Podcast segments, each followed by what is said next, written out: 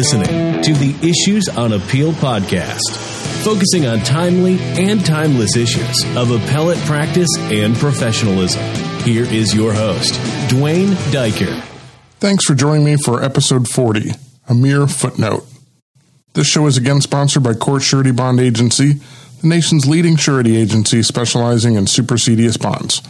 More about CSBA later in the show. This episode is a deep dive into footnotes. If you're an appellate geek, you know this is a slightly controversial topic. Not quite as divisive as two spaces after a period, but still. I want to talk a little bit about footnotes and their history and their application, and then I'm going to bring in a few appellate specialists to talk about footnote use and philosophy in legal writing. Sarah Lahlou-Amine of the Banker Lopez Gassler firm, and Chris Donovan from Roetzel and Andress.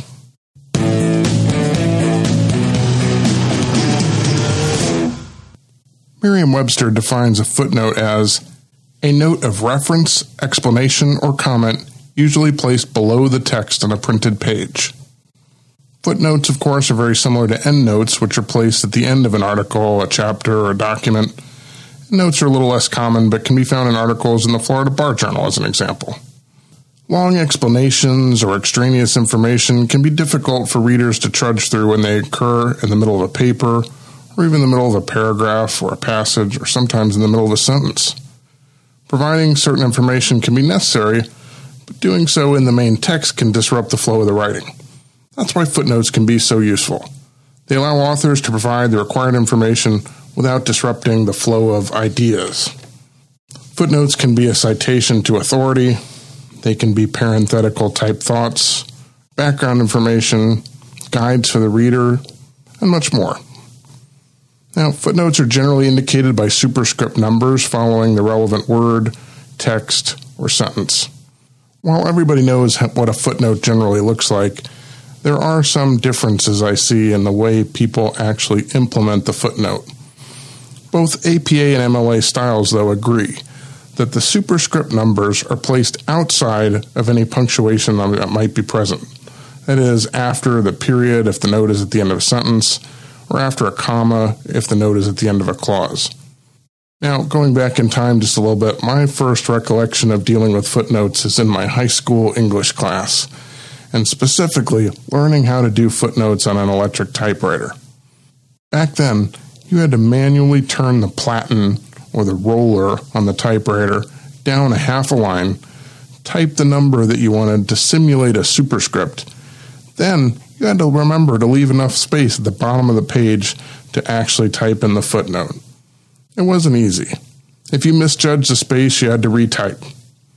Footnotes were seldom worth the work unless it was something that was just required for the assignment. Now, thankfully, computers and word processors have taken almost all the hassle out of generating footnotes. But still, even with the technical hurdles aside, there are mixed feelings about footnotes among writers and readers generally. I tend to agree with David Foster Wallace, an American author and English professor, who said about footnotes I think the only thing for me, the tricky thing with footnotes, is that they are an irritant and they require a little extra work. So they either have to be really germane or they have to be kind of fun to read. I think this is fair. A footnote is a little distracting, it's a little bit of work, so it should be worth it. Other commentators are a little bit more negative. English playwright Noel Coward has a famous and very slightly bawdy quip. He said, Having to read a footnote resembles having to go downstairs to answer the door while in the midst of making love. Obviously, he sees footnotes as inopportune and unwelcome interruptions. Now, to me, that's a little bit sad, or at least a little bit pessimistic. Chuck Zerby, author of The Devil's Details A History of Footnotes, had a more optimistic view. In replying specifically to Coward's quip, he said, The footnote is just likely to bring to the door a welcome visitor, perhaps handsome or pretty, sometimes garrulous, but often pleasantly sociable. Many a somnolent reader has metaphorically hugged such a visitor and hoped many more would come to the door. Zerby went on to say, A footnote is like a blind date, threatening and exciting, dreary occasionally, but often entertaining. And a footnote does not require or expect a long term commitment.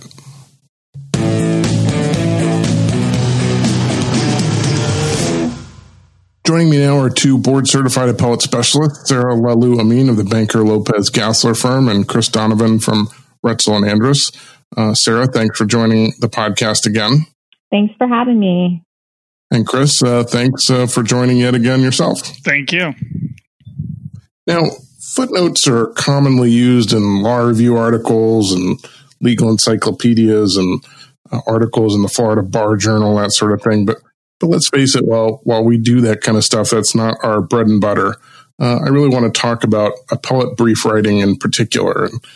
It may spill over into some of these other topics, but really we're going to focus on appellate briefs for the most part. Um, Sarah, what is your approach to using footnotes and appellate briefs? Well, my approach is um, limited somewhat by kind of what we've been taught to do in the appellate courts in Florida and that's largely based on how the appellate courts have historically kind of worked in terms of how they process our briefs and review our briefs.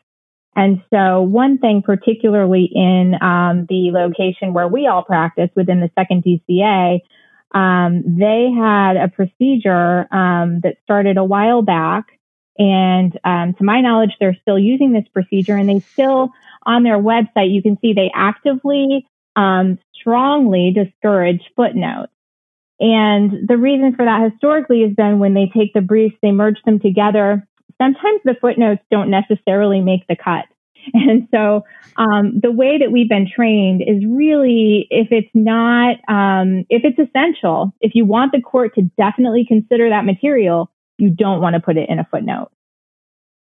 Yeah, and I will tell you, I'm going to link in the show notes to the second DCA practice preferences, which is a document that the court um, has put together and updates from time to time.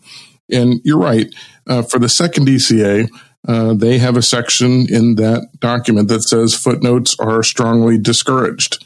And they say, um, be extremely sparing with the use of footnotes in briefs uh, and of course, they say under no circumstances should you use footnotes to exceed the you know as a device to exceed page limits. But but they're definitely you know expressly discouraging footnotes. Um, I'm not aware of other DCAs taking such a an express and direct position against footnotes, but but certainly the the three of us do a lot of work in the second DCA, and it and is definitely discouraged.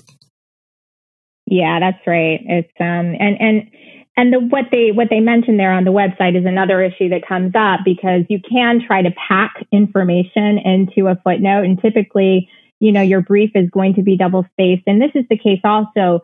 Um, the federal rules have the same type of caution. You know, don't um, you may have footnotes, but they are going to count toward your word count. So you really um, can't use footnotes to try to get around the you know confines that the rules place on you. And if it's clear that you're trying to do that, um, the the court won't appreciate it. Yeah, no, that's that's definitely true. And, and you know, anytime you're trying to sort of uh, cutesy your way around the rules, nobody's going to appreciate that very much. Chris, so you and I have talked about footnotes in the past and some of these on some of our episodes. I know that you you um, maybe have more of an affinity for footnotes uh, than others do, uh, at least when they're when they're allowed. What's what's your general take on footnotes in appellate briefs?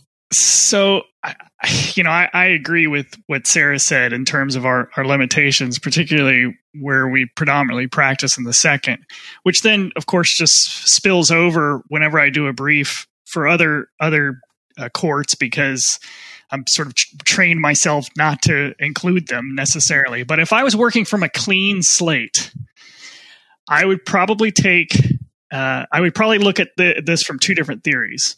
Either what to do with citations, which I would put in footnotes, like Brian Garner does, and then everything else, uh, which means like any sort of side discussions, etc.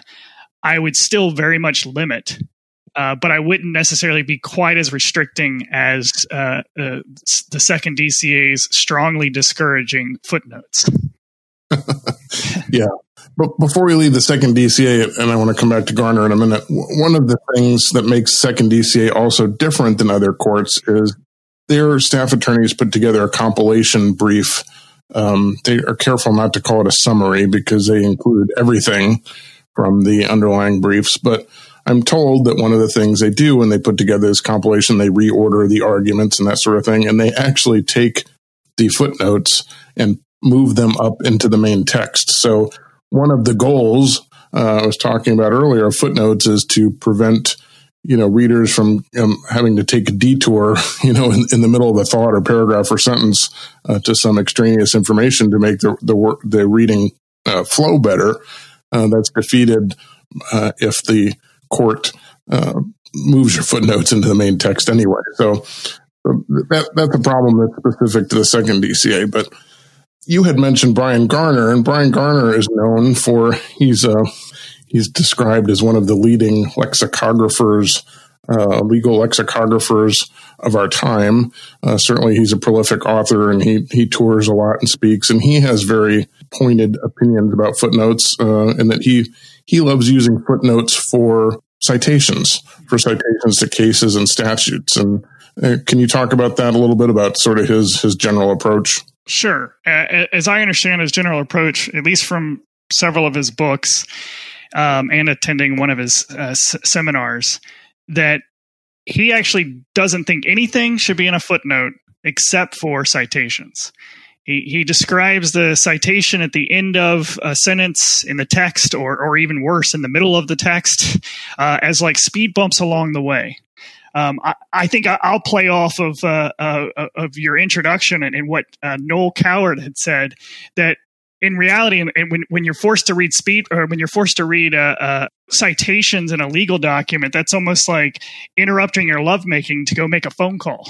You, you lose the flow of the analysis by having a citation, or worse, three or four citations with parentheticals. And so that's why he, his view is always put them in the in the uh, in the footnotes uh, because if if they're important enough to talk about, you'll still include some reference to like a key case. You know, maybe you'll refer to the Applegate case, which everybody in Florida who does appeals knows. Oh, well, that's you. You know, they didn't include a transcript. Well, then you could just drop a little footnote that puts the full citation for anybody who may not necessarily know what the Applegate case is, but uh, in terms of including the important stuff uh, in the text, then that that uh, puts all the other stuff like 42 Southern Second 545 out of the way and and unclutters the sentences and paragraphs. I remember hearing him talk about this, and ironically, it was uh, at Stetson in what is uh, you know now the second DCA courtroom uh, talking about this philosophy. So it didn't go over real great for that audience, but he does. You know, he makes a compelling argument. I'm, if if you were if you were not faced with you know dictates of the second district and maybe maybe other appellate courts in Florida, I mean, would that be your preference? Do you do you do you buy into the Garner style? I do and it would be, but I'm not sure that it has caught on enough for the judges yet, even outside of the second. Uh, and I, I, just, as an example, if you'll allow me to uh, to explain, so in uh, in the book "Making Your Case," uh, um, Justice Scalia, former Justice Scalia, and and Brian Gardner, they they debate the issues of footnotes in two chapters, and at the Scalia disagrees with Gardner in terms of whether to put the citations in the footnotes. He says that judges are uncomfortable with change, and it is a sure thing that some crabby judge will dislike this one. He, he said you should no more try to convert the court to citation free text at your client's expense than to try to convert it to colorful ties and casual Friday attire at oral argument. So I guess the point is if I was working from a clean slate and it was a little more accepted, or I knew the judge that I was writing to uh, um, was would, would be willing would be open to it, I certainly would put it put put the citations in the in the uh, footnotes. Sarah, what do you think about that? Uh, if if given uh, given the clean slate, which which do you prefer?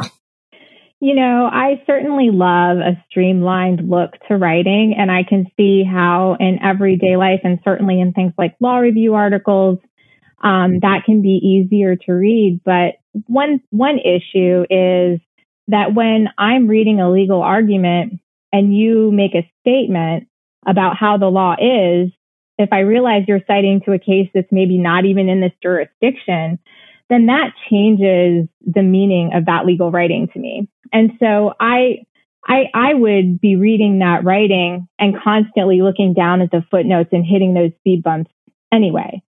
So um, t- to me, I think that the case citations really are part of the writing when you're talking about a brief.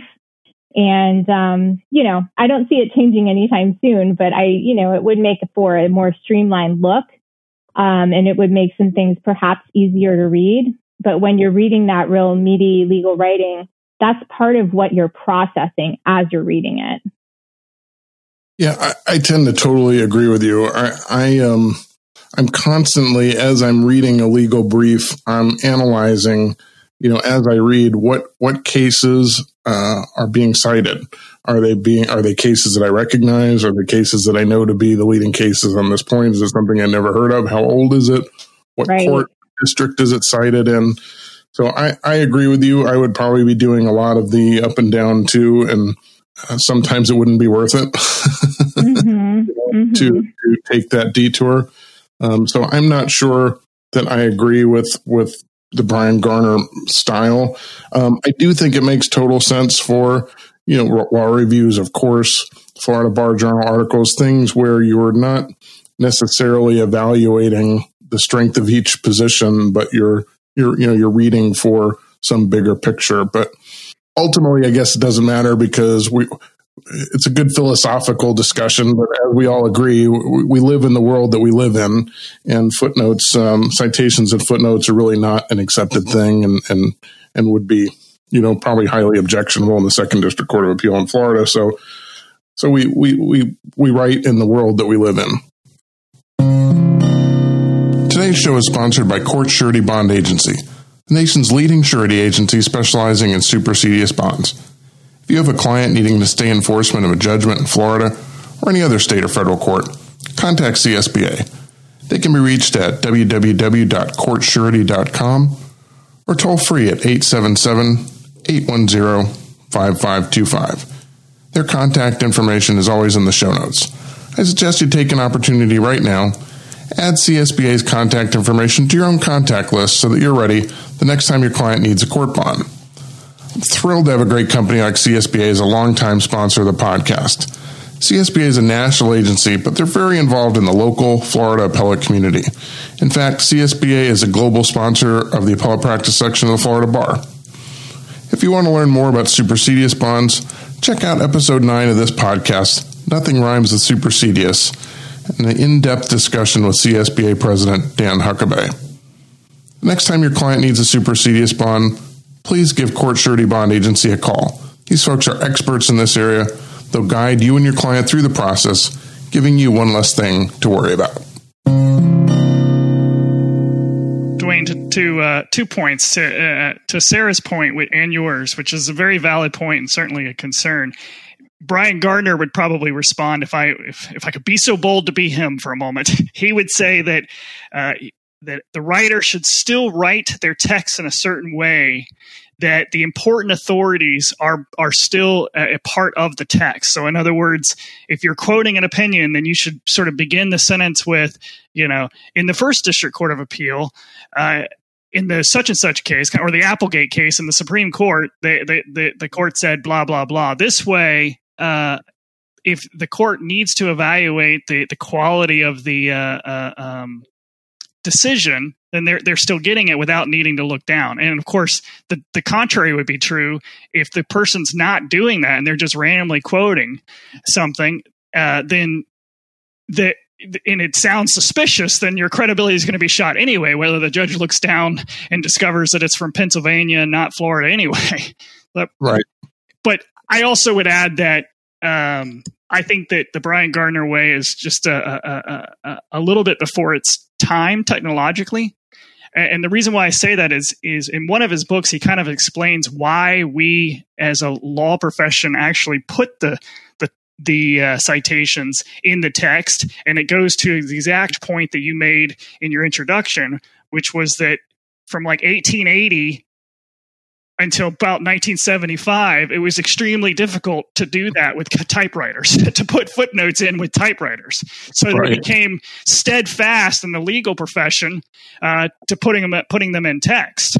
And it, originally, it wasn't that big of a deal because not everything that we said uh, in the text involved citations or invo- you know required a legal citation, uh, and certainly it didn't involve string citations necessarily. So I think, and the reason why I say it's a little bit not quite the technology's not there is is because if if we can get to a point where the reader doesn't have to look down the end of the page, but he just clicks the the if he's reading on his iPad or her he or she is reading on their iPad, if they click the little the little uh, uh, footnote and it just sort of brings it up or puts it off to the side, then they're never having to disrupt the going up and down. And you see that in like Wikipedia, or you hover over your cursor, you hover over it, and it sort of shows up off to the side.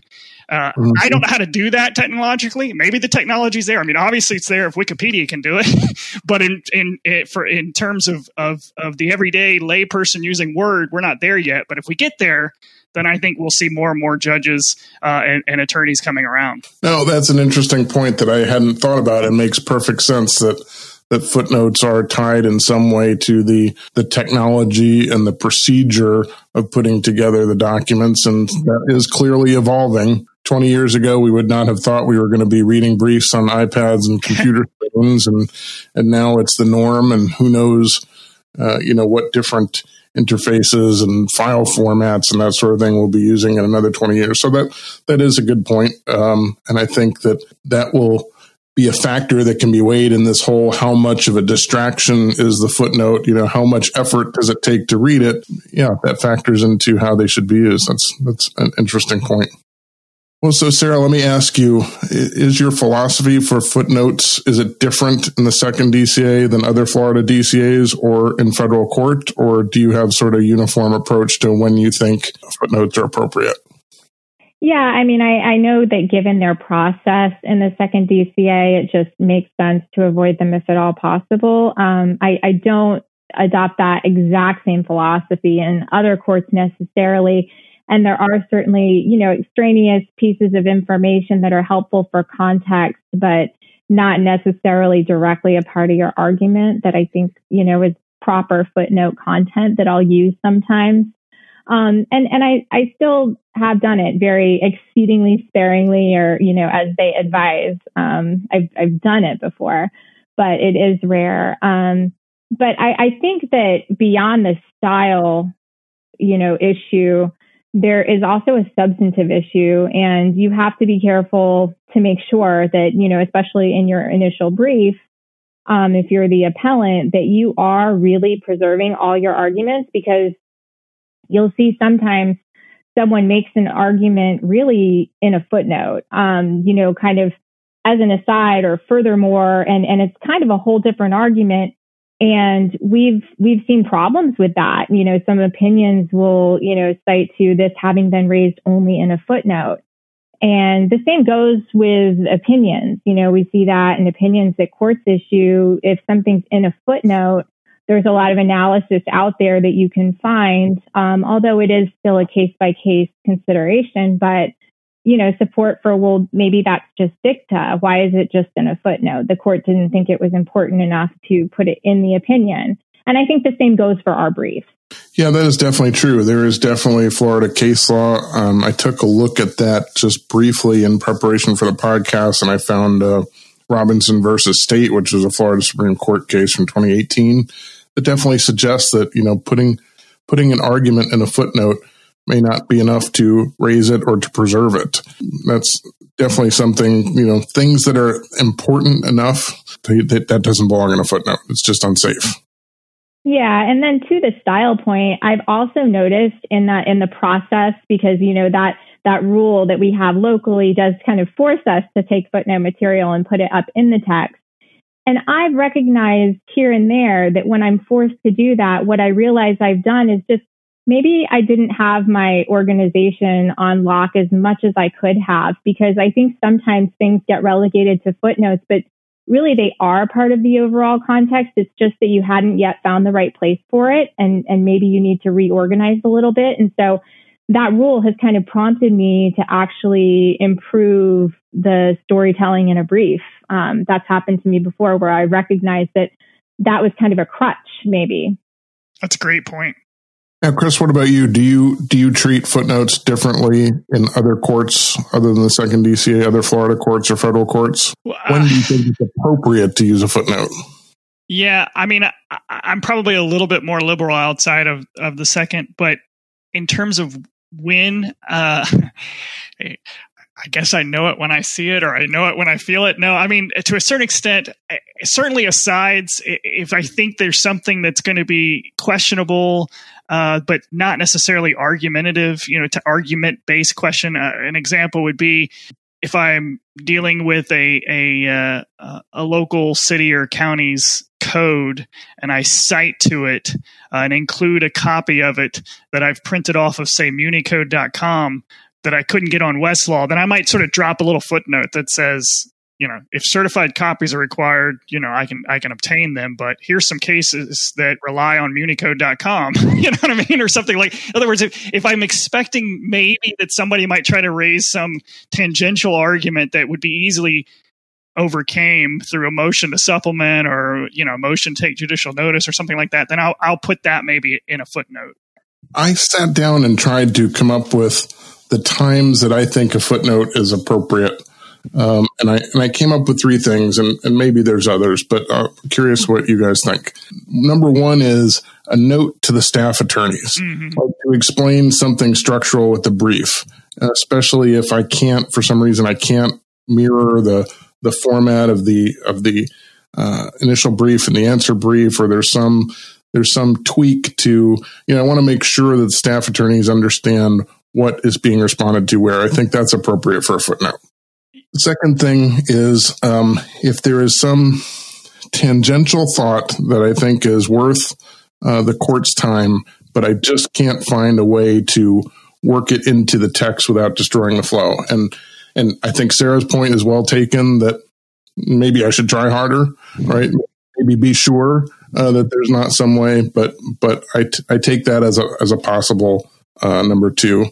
And number three, um, to explain some issue with a record site that that may or may not be raised uh, or may or may not be relevant, but I don't want to be sort of accused of hiding later. Like I don't want to spend a lot of time explaining some issue with the record and the text, but I also don't want to be called out for you know potentially misrepresenting something. If there's some something weird about a record site that I just want to make sure if it if it comes up I was real clear about what it was, but I didn't think it was worth explaining.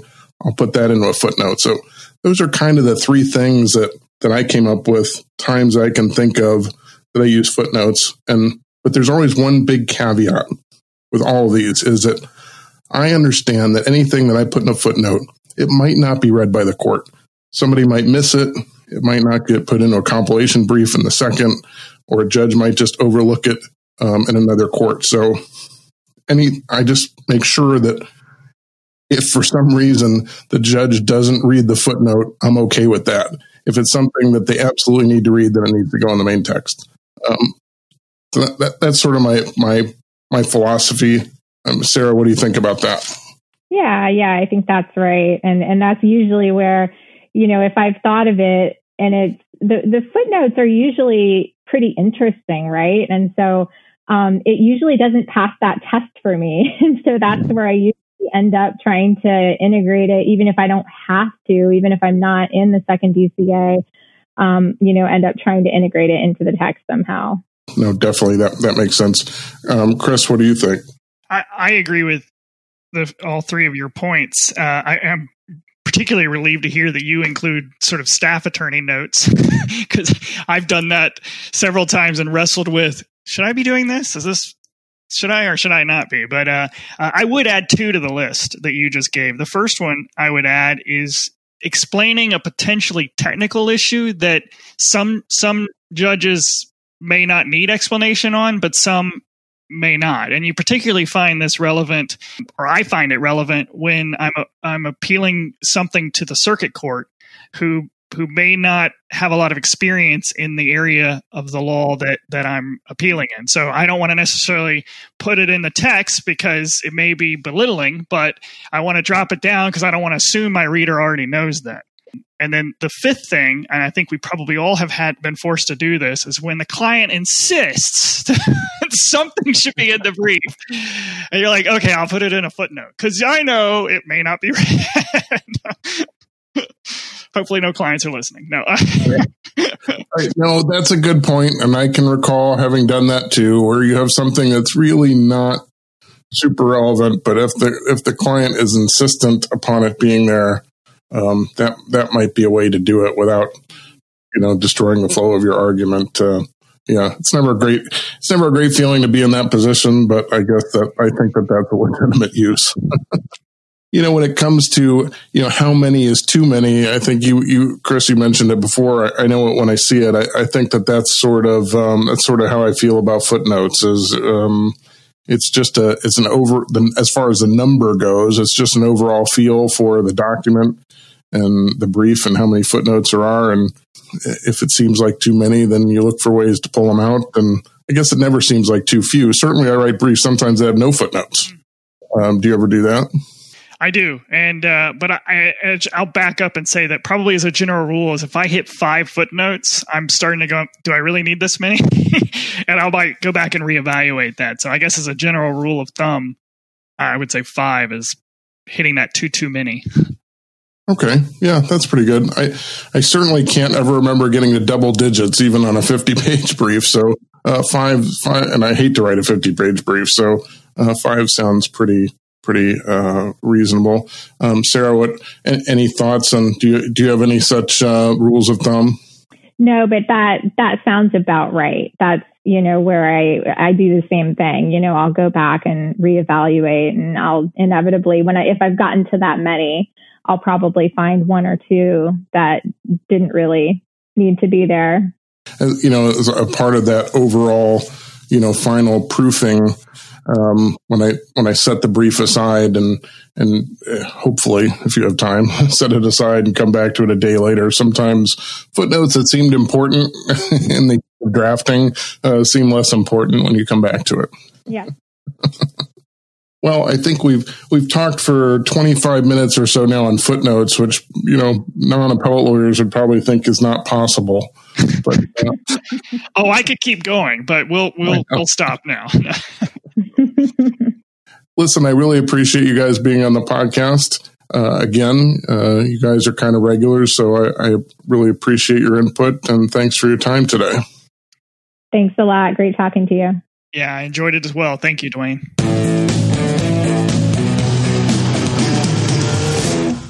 Thanks to Sarah Lahlou-Amine and Chris Donovan for their participation in the podcast.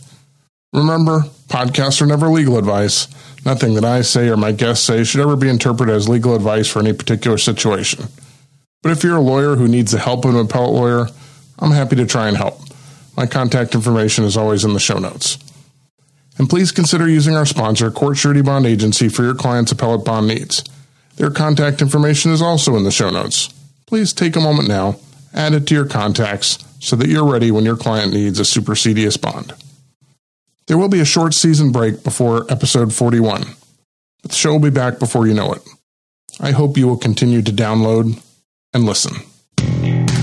Thank you for considering this week's Issues on Appeal.